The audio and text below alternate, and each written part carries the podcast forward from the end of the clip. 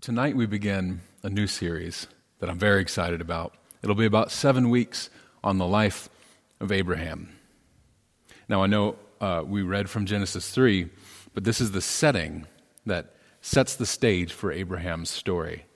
So, Abraham walks on and through the pages of Scripture like a giant. He is one of the most important figures of the Christian faith. The Bible talks about Abraham it feels like on every page, the New Testament is concerned especially with who are Abraham's descendants. Now, of course, many in Jesus' day uh, are talking about who is physically descended from Abraham, but Jesus and his apostles are concerned with who is spiritually descended from Abraham. Christians are, at least spiritually, the ones who are the true descendants of Abraham. It's those who have faith. Because, of course, Abraham was the man of faith. He's a brilliant example of what it means to live by faith. But he's more than just an example. It's not just a good example, right? Abraham's story is, is actually our origin story. In fact, it's the sort of origin story that if you don't get your mind around it, you'll miss so much of the richness of your own story and of the gospel itself. So the story of Abraham bursts out of Genesis chapter 12, absolutely ablaze with hope. It's a marvelous story. But before we can understand the beauty of this new hope, we have to understand the darkness of the despair that precedes it. So we're going to read Genesis chapter 11, verses 27 to 32. And this will be the text that our sermon today is, is anchored out of. Starting in verse 27. Now these are the generations of Terah. Terah fathered Abram, Nahor, and Haran, and Haran fathered Lot. Haran died in the presence of his father Terah in the land of his kindred, in Ur of the Chaldeans. And Abram and Nahor took wives. The name of Abram's wife was Sarai, and the name of Nahor's wife Milcah, the daughter of Haran, the father of Milcah and Iscah. Now Sarai was barren. She had no child. Terah took Abram his son, and Lot the son of Haran, his grandson, and Sarai his daughter in law, his son Abram's wife, and they went forth together from Ur of the Chaldeans to go into the land of Canaan. But when they came to Haran, they settled there. The days of Terah were 205 years, and Terah died in Haran. Ten times in the book of Genesis, we find the phrase, Now these are the generations of so and so. Now, this is not uh, like a family tree from Ancestry.com. It's something like it, but it's, it's much more than that. When it talks about the generations in the book of Genesis, that marks important divisions in the story.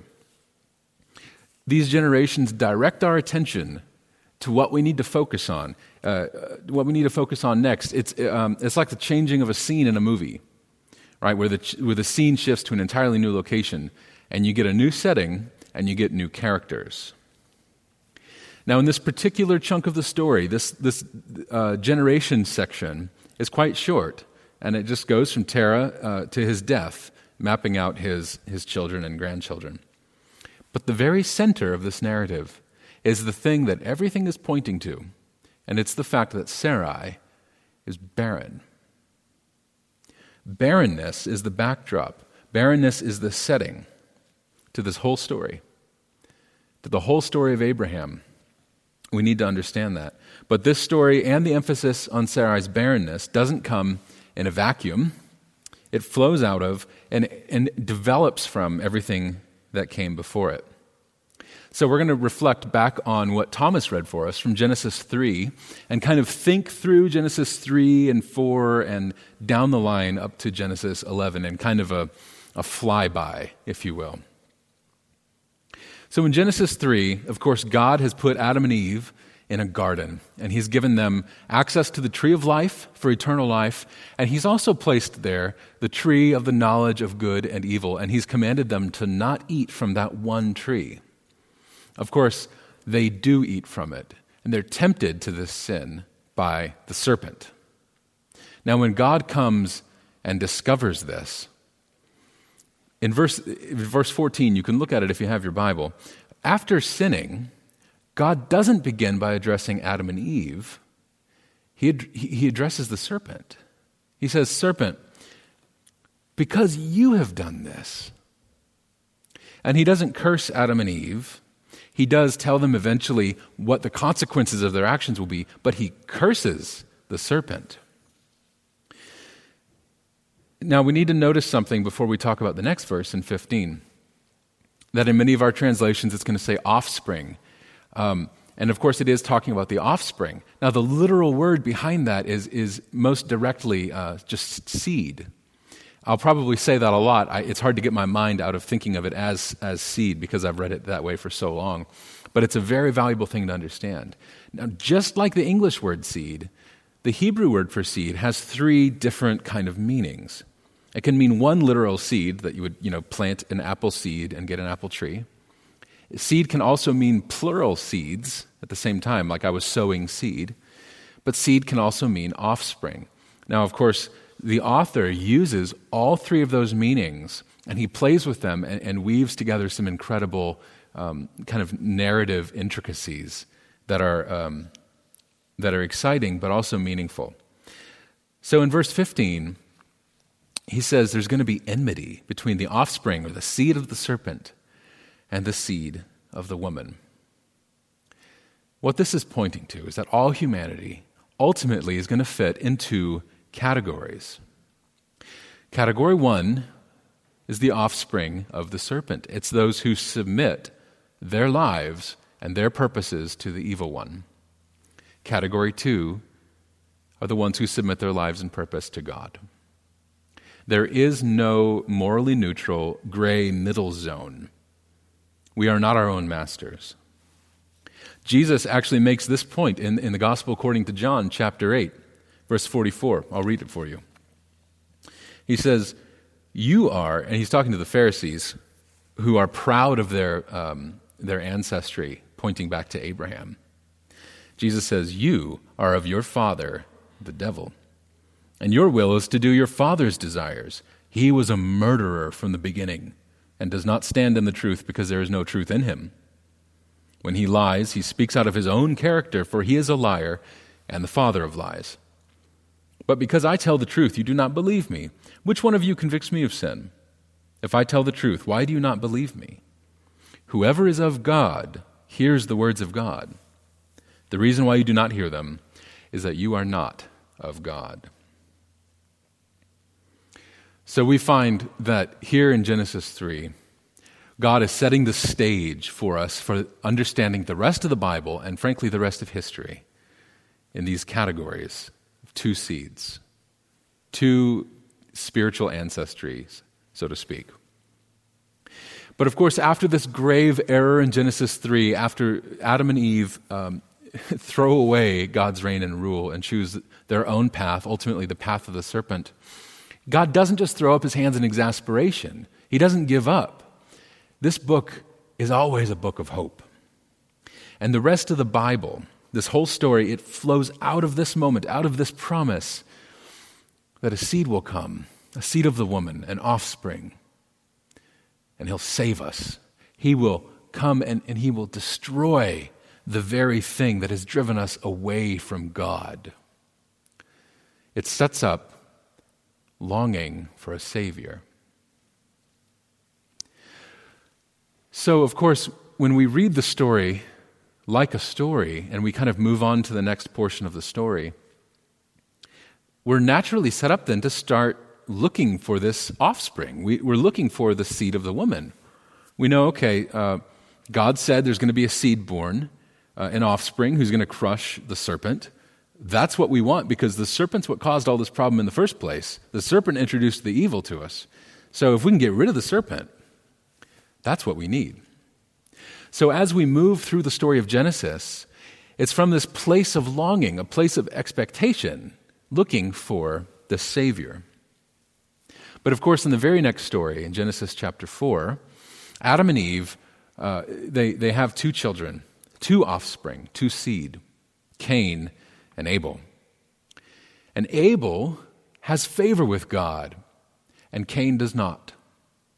So we have a righteous one, and what Cain does is he gets jealous and kills Abel. And we find in the end of the chapter that, that Adam and Eve eh, had likely set their hope on Abel as the righteous seed. They were thinking, here's two children. One of these surely will be the Savior. God promised. He promised an offspring to save us. But he was crushed. Abel was crushed and didn't crush the serpent.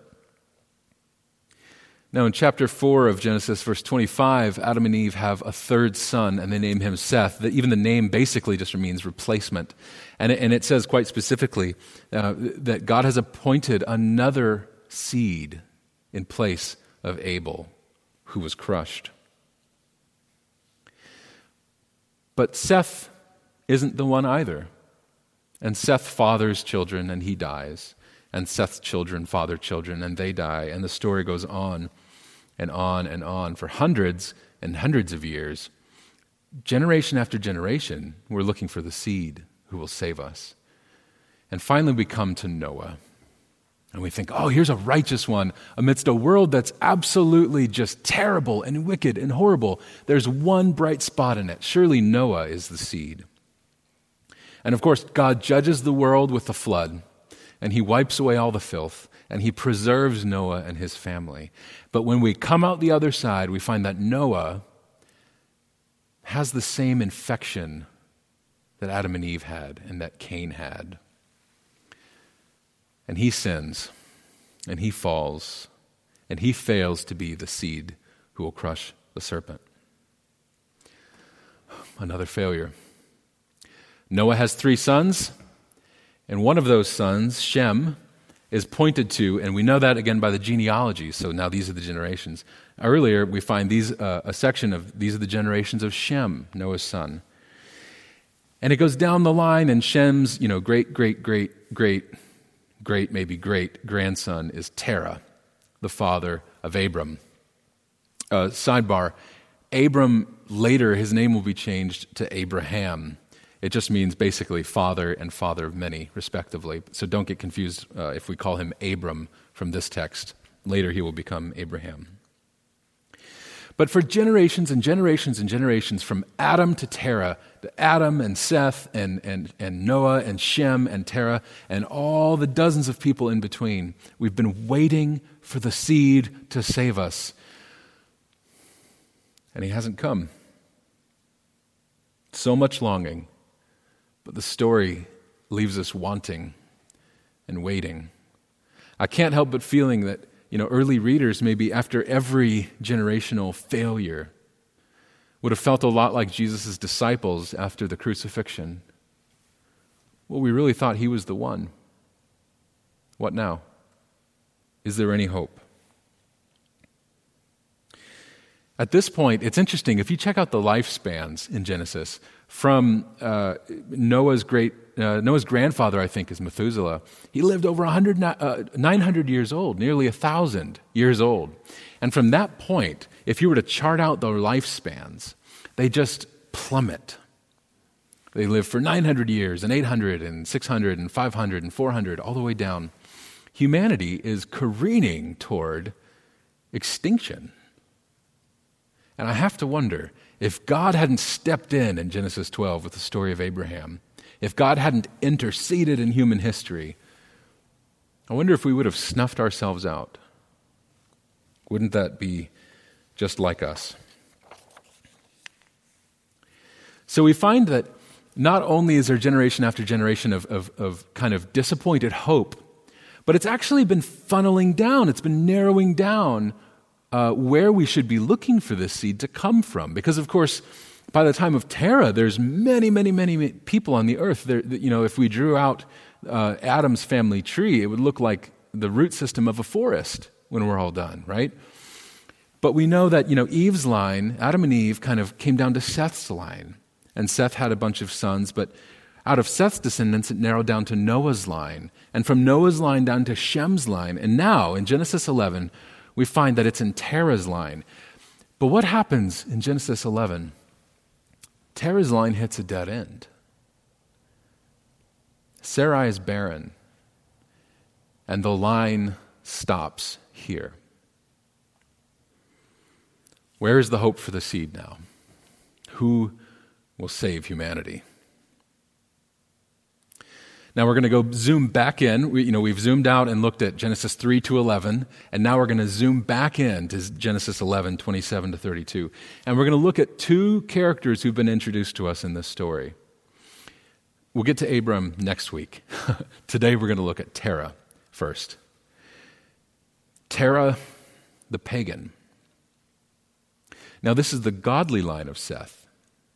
This is the godly line of Noah and Shem. But Terah, by the time we get down to him, he's steeped in paganism and idolatry. So Abram is born to Terah in Ur of the Chaldeans, and this is kind of a, just a hub, a center of pagan worship. It's basically Babylon. And later um, in this very passage, Terah uh, moves his family from Ur of the Chaldeans to Haran. And Haran is, is like the Mecca for moon worship, for worshiping this um, moon god. And uh, ancient readers would have picked up on it more quickly than we do. We need help getting there because it's not obvious to us. But even the names of Terah's children and all the female names, Sarai, Milcah, Iscah, they're all named after kind of the mythological royal family of this moon god. God will call a worshiper for himself out of this family, but the family themselves are as far from God as you can get. Very pagan. Seth and Terah form these two dramatic bookends. Remember, Seth is the son, the third son of Adam. And Terah now is this kind of final descendant before Abraham. And in Seth's time, it says in the end of Genesis 4, in, in his days when they first began to call upon the name of the Lord. Worship of God started then, in earnest, in, tr- in, in kind of a, with a fullness. But by Terah's time, it was gone, and they're worshiping the moon. The light has gone out. What hope is there? It's dwindled to nothing. From Genesis 3 up until now, it's very important for us to see that when left to ourselves, we would never choose God. What hope is there for us? When left to ourselves, we never choose God. That's why Jesus says uh, in John 15, 16, uh, You didn't choose me, I chose you. We didn't love God first, God loved us first. God had to come and seek us out because we weren't seeking Him at all we would never choose God if left to ourselves. We're just like Terah's line and like Terah himself. You might say, isn't that just kind of depressing and guilt inducing? Uh, no. Here's why this is so important it's easy to love the lovable. But who could love the unlovable?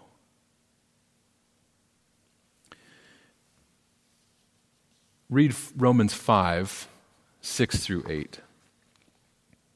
For while we were still weak, at the right time, Christ died for the ungodly.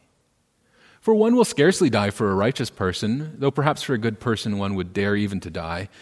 But God shows his love for us in that while we were still sinners, Christ died for us. While we were still sinners, he came and died for us. He pursued us. The love of God becomes more beautiful to us when we see that He desired us when we were undesirable. He loved us when we were unlovable. He died for us when we were dead spiritually. The setting and backdrop to Abraham's story. This is the backdrop to our story. Because we were far from God and had nothing to offer him. And that's when he came and saved us. So that's Terah, the pagan, character number one. Character number two is Sarai, the barren wife. Now, the Bible doesn't take barrenness and miscarriage flippantly. Barrenness is awful, it's horrid, because it's a kind of a deadness in the very womb and cradle of life. In the biblical story, God uses barrenness many times with many of the matriarchs of our faith in the Old Testament and in the New. And he uses barrenness not to cultivate a longing for, the, for a son, but he uses barrenness to cultivate a longing for the son. In other words, Sarai wasn't barren to create a longing for Isaac. Sarai was barren to create a longing for God. Sarai, the barren wife, and Terah, the pagan father, this brokenness, sadness, despair, this rebellion, this sin, this is the backdrop for the explosive story of what God is about to do. Now, we're not going to really cover chapter 12 this week, but the first verse of chapter 12 starts with Now the Lord said to Abram. God speaks.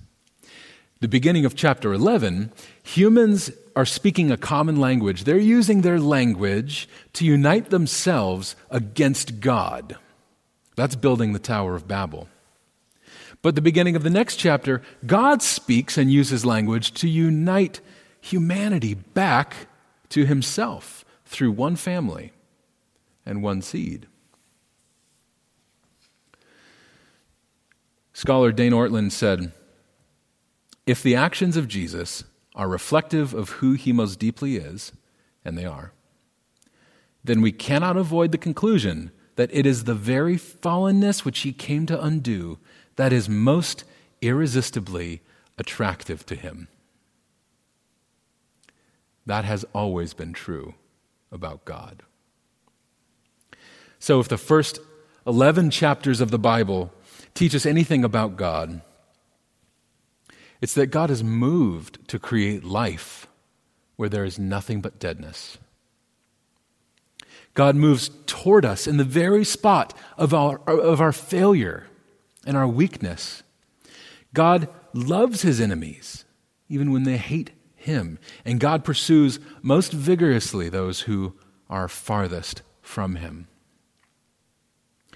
And it's when things are at their bleakest that God's power and love are most beautiful. It's like a star whose beauty is best seen against the backdrop of the darkest night sky.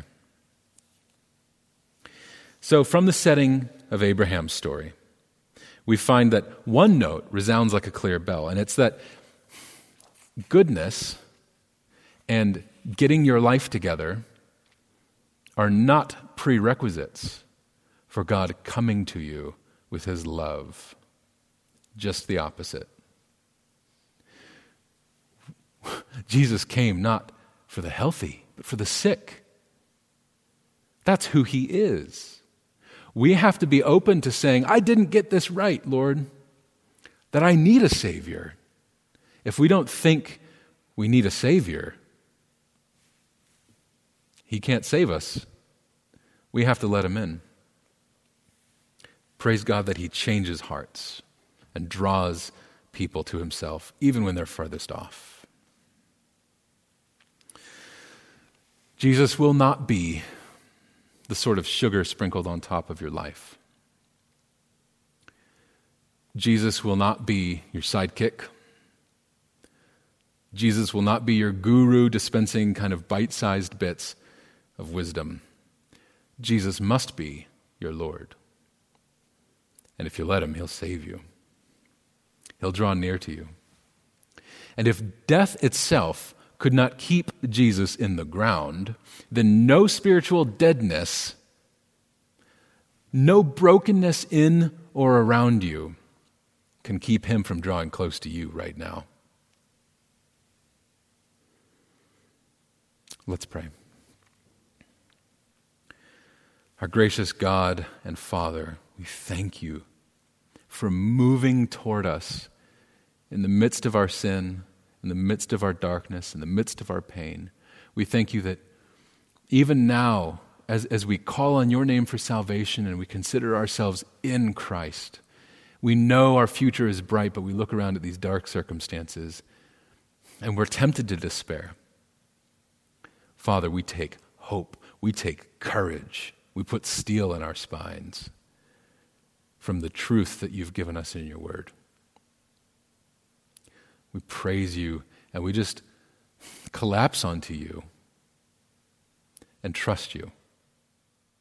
In the name of Christ, amen.